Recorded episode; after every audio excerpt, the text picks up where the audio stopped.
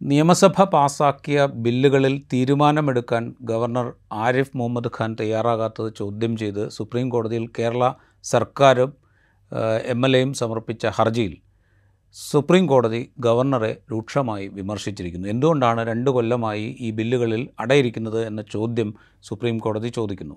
നേരത്തെ തമിഴ്നാടും പഞ്ചാബും സമാനമായ ഹർജികളുമായി സുപ്രീം കോടതിയിൽ പോയിരുന്നു. പഞ്ചാബ് നൽകിയ ഹർജി പരിഗണിക്കവേ ആ ഹർജിയിൽ പുറപ്പെടുവിച്ച ഉത്തരവിൽ തിരഞ്ഞെടുക്കപ്പെട്ട ജനപ്രതിനിധികൾക്കാണ് കൂടുതൽ അധികാരമുള്ളത്. ഗവർണർക്കല്ല എലക്ട് ചെയ്യപ്പെടാത്ത ഗവർണർക്കല്ല എന്ന് സുപ്രീം കോടതി വ്യക്തമാക്കിയിട്ടുണ്ട്. കേരളത്തിന്റെ ഹർജി കൂടുതൽ വിശാലമായ നിയമ പരിസരങ്ങളിലേക്ക് നീക്കാൻ പാകത്തിലേക്കുള്ള വാതിൽ തുറന്നിടുകയും ചെയ്തിട്ടുണ്ട് സുപ്രീം കോടതി.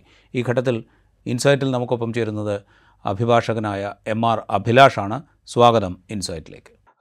അഭിലാഷ് കഴിഞ്ഞ മൂന്ന് സംസ്ഥാനങ്ങൾ അതാത് നിയമസഭകൾ പാസാക്കിയ ബില്ലുകളിന്മേൽ ഗവർണർമാർ തീരുമാനമെടുക്കാത്തതിൽ ചൂണ്ടിക്കാണിച്ചുകൊണ്ട് സുപ്രീം കോടതിയെ സമീപിച്ചു.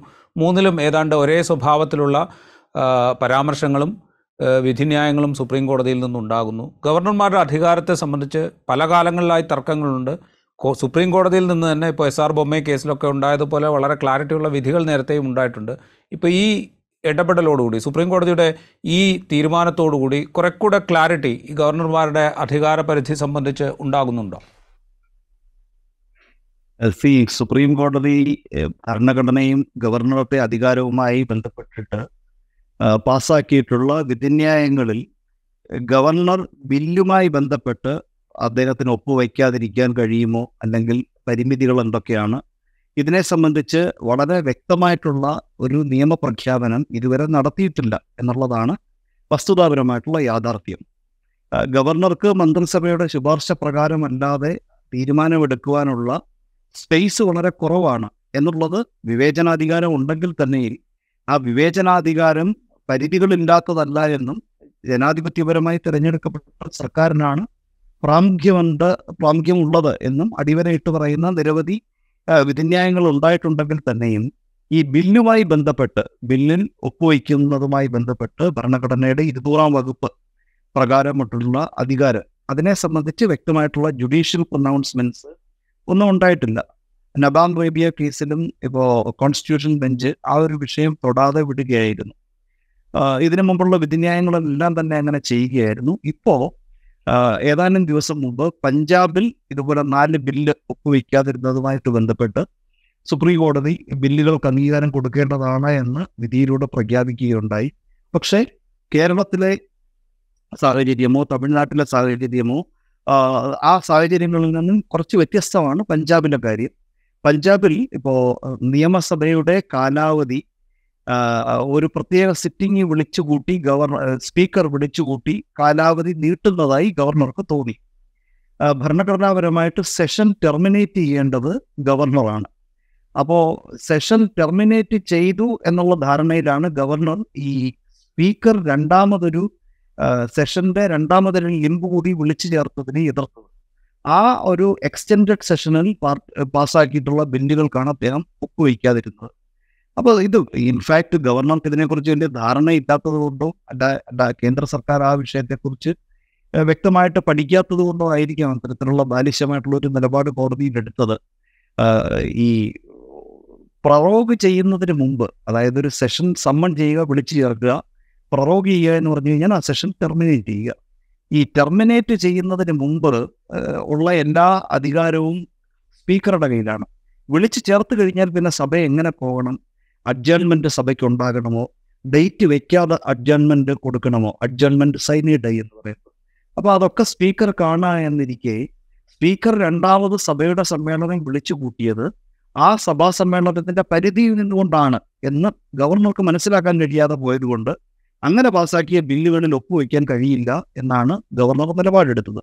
അത് തെറ്റാണെന്ന് പറഞ്ഞ് അവിടെയും ജനാധിപത്യപരമായി തെരഞ്ഞെടുക്കപ്പെട്ട സഭയുടെയും സഭാനാഥന്റെയും അവകാശങ്ങൾ ഊട്ടിയുറപ്പിച്ചുകൊണ്ടുള്ള വിധിയാണ് സുപ്രീം കോടതി പാസ്സാക്കിയത് പക്ഷെ കേരളത്തിലെ സാഹചര്യം കുറച്ച് വ്യത്യസ്തമാണ്. അവിടെ ഈ സഭയുടെ വാലിഡിറ്റിയോ അല്ലെങ്കിൽ സെഷന്റെ നിയമപരതയോ ഒന്നുമല്ല പരിശോധിക്കപ്പെടുന്നത്. ബില്ലിൽ ഒപ്പുവെക്കാതെ ഗവർണർ ഇങ്ങനെ ഇരിക്കുന്നത്. തമിഴ്നാട്ടിൽ ഇത് സംഭവിക്കുന്നു. അപ്പോൾ ഇങ്ങനെയുള്ള വിഷയങ്ങളെ സംബന്ധിച്ച് ഒരു പൊതുവായിട്ടുള്ള മാർഗനിർദ്ദേശം മാർഗനിർദ്ദേശം സുപ്രീം കോടതി കൊടുക്കണമെന്നാണ് ഇപ്പോൾ കേരളം ആവശ്യപ്പെട്ടിരിക്കുന്നത്. അതിന് അനുയോജ്യമായ രീതിയിൽ അവരുടെ പെറ്റീഷൻ അമെൻഡ് ചെയ്യുവാൻ കോടതി അനുമതി കൊടുത്തിട്ടുണ്ട്. സുപ്രീം കോടതിയിൽ കേസ് പരിഗണനയ്ക്ക് വരുന്നതിന് ഇമ്മീഡിയറ്റ് ആയിട്ട് മുൻപ് ഈ പെൻഡിങ് ആയിട്ടുള്ള ബില്ലുകൾ രാഷ്ട്രപതിയുടെ പരിഗണനയ്ക്കായിട്ട് വിടുന്നതിലൂടെ ഗവർണർ വളരെ വ്യക്തമായിട്ടുള്ള ഒരു രാഷ്ട്രീയ കരുനീക്കമാണ് നടത്തിയത്. സ്വാഭാവികമായിട്ടും ഒരു നിയമക്കോടതിയിൽ നിന്നും വരുന്ന തരത്തിലുള്ള ഒരു പ്രതികരണമാണ് കേരളത്തിന്റെ ആവശ്യത്തിനോടനുബന്ധിച്ച് സുപ്രീം കോടതി ഹർജി ഭേദഗതി ചെയ്തുകൊണ്ട് ആ ഹർജി നിയമപരമായി കോടതിയിൽ നടന്നത്തക്കത്തക്ക രീതിയിൽ അതിനെ മുന്നോട്ട് കൊണ്ടുപോകുവാൻ ഹർജിക്കാരന് അനുമതി കൊടുത്തുകൊണ്ടുള്ള ഉത്തരവ് പാസാക്കിയത്.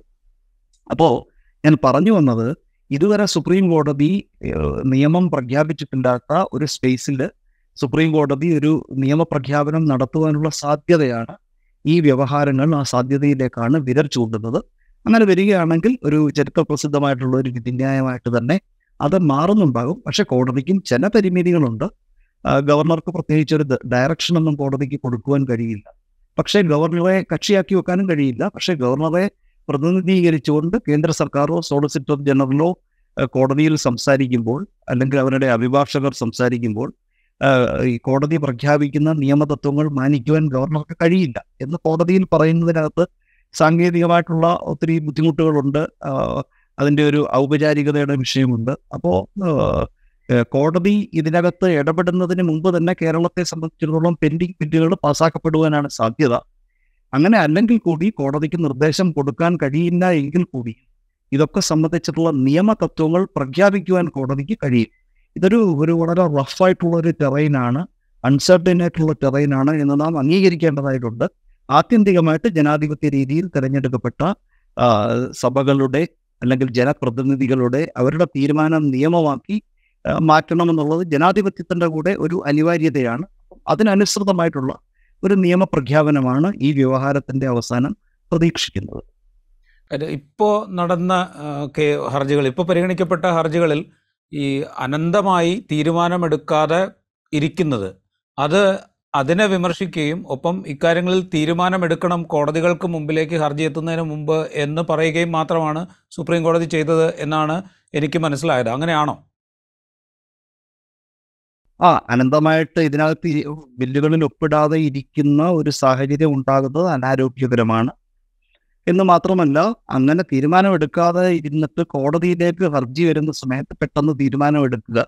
അതൊക്കെ തന്നെ ഓരോ ബില്ലുമായിട്ട് ബന്ധപ്പെട്ടും സർക്കാരിന് കോടതിയിലേക്ക് വരേണ്ടി വരിക അല്ലെങ്കിൽ വിവിധ സർക്കാരുകൾക്ക് വരേണ്ടി വരിക എന്നുള്ളത് ഒരു ഭരണഘടനാപരമായിട്ടുള്ളൊരു ഒരു മിസ്ഫോർച്യൂണാണ് അപ്പോൾ ഈ തരത്തിലുള്ള ഒരു നിരീക്ഷണം തന്നെയാണ് കോടതി താങ്കൾ പറഞ്ഞതുപോലെ നടത്തിയിട്ടുള്ളത്. ഇപ്പോൾ കേരളത്തിന്റെ ഹർജിയിൽ വ്യത്യസ്തമായ ചില കാര്യങ്ങൾ ചൂണ്ടിക്കാണിച്ചല്ലോ. അതായത് ഈ ബില്ലുകൾ തീരുമാനമെടുക്കുന്നത് സംബന്ധിച്ചുള്ള ചില മാർഗനിർദ്ദേശങ്ങൾ. ഒപ്പം ഈ ബില്ലുകൾ രാഷ്ട്രപതിയുടെ പരിഗണനയ്ക്ക് വിടുന്നതിനുള്ള ചില മാനദണ്ഡങ്ങൾ എന്ത്? ഇതിലൊക്കെ തീരുമാനം ഉണ്ടാവണം എന്ന് കേരളം ലേറ്റർ ഓൺ ആവശ്യപ്പെടുകയും അത് പരിഗണിക്കാം എന്ന് അല്ലെങ്കിൽ ആ ഹർജി അമെൻഡ് ചെയ്യാൻ കേരളത്തിന് അനുവാദം നൽകുകയും ചെയ്യുമ്പോൾ കൂടുതൽ കുറേ കൂടെ ഗൗരവമുള്ള വ്യവഹാരത്തിലേക്ക് കോടതി കടക്കുന്നു എന്ന് താങ്കൾ സൂചിപ്പിക്കുകയുണ്ടായി. അത് ഒരുപക്ഷെ ഗവർണർമാരുടെ അധികാരം സംബന്ധിച്ച് കുറെ കൂടെ വ്യക്തത വരുത്തുന്ന ഒരു തീരുമാനത്തിലേക്ക് സുപ്രീം കോടതി എത്തിയേക്കാം. എത്തുവാനുള്ള സാധ്യതയാണ് ഇപ്പോൾ തെളിഞ്ഞു കാണുന്നത്. പഞ്ചാബ് ആണെങ്കിലും തമിഴ്നാടാണെങ്കിലും തെലങ്കാനയാണെങ്കിലും കേരളമാണെങ്കിലും എല്ലായിടത്തു നിന്നും ഇപ്പം പ്രതിപക്ഷ കക്ഷികൾ അധികാരത്തിലിരിക്കുന്ന സംസ്ഥാനങ്ങളിൽ നിന്നും ഗവർണറുടെ ഭാഗത്തു നിന്ന് വരുന്ന ഇത്തരത്തിലുള്ള ജനാധിപത്യ പ്രക്രിയയിൽ ആരോഗ്യകരമെന്ന് നമുക്ക് പറയാൻ കഴിയാത്ത പ്രതികരണങ്ങളോടുള്ള നിയമത്തിന്റെ ഒരു ഡെവലപ്മെന്റ് ആയിട്ട് കൂടി ഇതിനെ ചരിത്രം ഒരുപക്ഷെ അങ്ങനെ വരികയാണെങ്കിൽ വിശേഷിപ്പിക്കുന്നുണ്ടാവും. എപ്പോഴും സുപ്രീം കോടതിയുടെ നിയമപ്രഖ്യാപനങ്ങൾ നമുക്കറിയാം ആയിരത്തി തൊള്ളായിരത്തി അൻപതിൽ ഭരണഘടനാ യാത്ര നാം തുടങ്ങിയ അവസരത്തിൽ ഈ കോൺസ്റ്റിറ്റ്യൂഷൻ വിഭാവനം ചെയ്ത ഫെഡറലിസം എന്ന് പറഞ്ഞു കഴിഞ്ഞാൽ വളരെ കേന്ദ്രീകൃതമായിട്ടുള്ള ഒരു ഫെഡറലിസം ആയിരുന്നു. പക്ഷേ കാലക്രമേണ ഗവർണറുടെ ഓഫീസ് രാഷ്ട്രീയവൽക്കരിക്കപ്പെടുന്നു. പലതരത്തിൽ രാഷ്ട്രപതി ഭരണം ഉൾപ്പെടെ ഉൾപ്പെടെ പ്രഖ്യാപിച്ചുകൊണ്ട് സംസ്ഥാന സർക്കാരുകളുടെ അധികാരം കേന്ദ്രം കവർന്നെടുക്കുന്ന ഇത്തരത്തിലുള്ള വളരെ അനാരോഗ്യപരമായിട്ടുള്ള നടപടികൾ അറുപതുകളിലും എഴുപതുകളിലും ഒക്കെ നാം കാണുകയുണ്ടായി. അതിനോടൊക്കെയുള്ള പ്രതികരണമായിട്ടാണ് ആത്യന്തികമായിട്ട് എസ് ആർ ബൊമ്മൈ കേസും രാമേശ്വർ പ്രസാദ് കേസും അതുപോലെ നബാം റേബിയ കേസും ഹരീഷ് റാവത്ത് കേസും ഒക്കെ ഈ കേസുകളിലൊക്കെ സുപ്രീം കോടതി വിധി പ്രഖ്യാപിച്ചിട്ടുള്ളത്. ഹരീഷ് റാവത്ത് കേസിൽ ഡിസ്മിസ് ചെയ്ത സർക്കാരിനെ പുനഃസ്ഥാപിക്കുകയാണ് ഉത്തരാഖണ്ഡ് ഹൈക്കോടതി ചെയ്തത്. അത് സുപ്രീം കോടതി അഫേം ചെയ്യുകയുണ്ടായി. അപ്പം രാഷ്ട്രീയ നേതൃത്വത്തിന്റെ അധികാരത്തിനിരിക്കുന്ന രാഷ്ട്രീയ പാർട്ടിയുടെ അല്ലെങ്കിൽ പാർട്ടികളുടെ അഹിതകരമായിട്ടുള്ള രാഷ്ട്രീയ തീരുമാനങ്ങൾക്ക് ഭരണഘടന ചട്ടുകമാകരുത് എന്ന ആ ഒരു സതുദ്ദേശവും ഒരു കോൺസ്റ്റിറ്റ്യൂഷണൽ സർക്കംസ്പെക്ഷനുമാണ് ഇത്തരത്തിലുള്ള ഇന്റർവെൻഷനിസ്റ്റ് ആയിട്ടുള്ള ഡിസിഷൻസിലേക്ക് പോകുവാൻ ബഹുമാനപ്പെട്ട സുപ്രീം കോടതിയെ പ്രേരിപ്പിക്കുന്നത്. അപ്പോൾ ഇന്നത്തെ ഒരു രാഷ്ട്രീയ സാഹചര്യത്തിൽ ഇത്തരത്തിലുള്ള ഗവർണറുടെ നിലപാടുകൾ പല സംസ്ഥാനങ്ങളിലും ഗവർണർമാർ എടുക്കുന്ന നിലപാടുകളോടുള്ള പ്രതികരണമായി ഇതുവരെ വളരെയധികം വ്യക്തത കൊടുത്തിട്ടില്ലാത്ത ഈ ഒരു ഏരിയയിലേക്ക് ഒരു വ്യക്തത ഒരു നിയമപ്രഖ്യാപനം വഴി കൊടുക്കുവാൻ സുപ്രീം കോടതി ഒരുപക്ഷെ ശ്രമിച്ചേക്കാം. അവസാനം ഒരു കാര്യം കൂടി. കേരളത്തിൽ ഈ ഗവർണറും സർക്കാരും തമ്മിൽ പല മേഖലകളിൽ നിയമനിർമ്മാണ പ്രക്രിയയുടെ കാര്യത്തിൽ മാത്രമല്ല മറ്റു പല കാര്യങ്ങളിലും വലിയ ഏറ്റുമുട്ടൽ നടന്നിരുന്നു. അത് തുടരുന്നുമുണ്ട്. ഇവിടെയൊക്കെ പ്രധാനമായും ഉന്നയിക്കപ്പെട്ടൊരു സംഗതി എന്ന് പറയുന്നത് ഗവർണറുടെ വിവേചനാധികാരം ഹെഡ് ഓഫ് സ്റ്റേറ്റ് എന്നുള്ള നിലയിൽ ഗവർണർക്ക് സവിശേഷമായുള്ള അധികാരങ്ങളുണ്ട് എന്ന വാദം ഇതൊക്കെ ശക്തമായി പല കോണുകളിൽ നിന്ന് ഉന്നയിക്കപ്പെട്ടിരുന്നു. ഗവർണർ തന്നെയും ഇതെന്റെ ഗവൺമെന്റാണ് അതുകൊണ്ട് എനിക്ക് ചില കാര്യങ്ങളിൽ സേ ഉണ്ട് എന്ന് പറയുന്നത് കേൾക്കുകയും നമ്മൾ ചെയ്തു.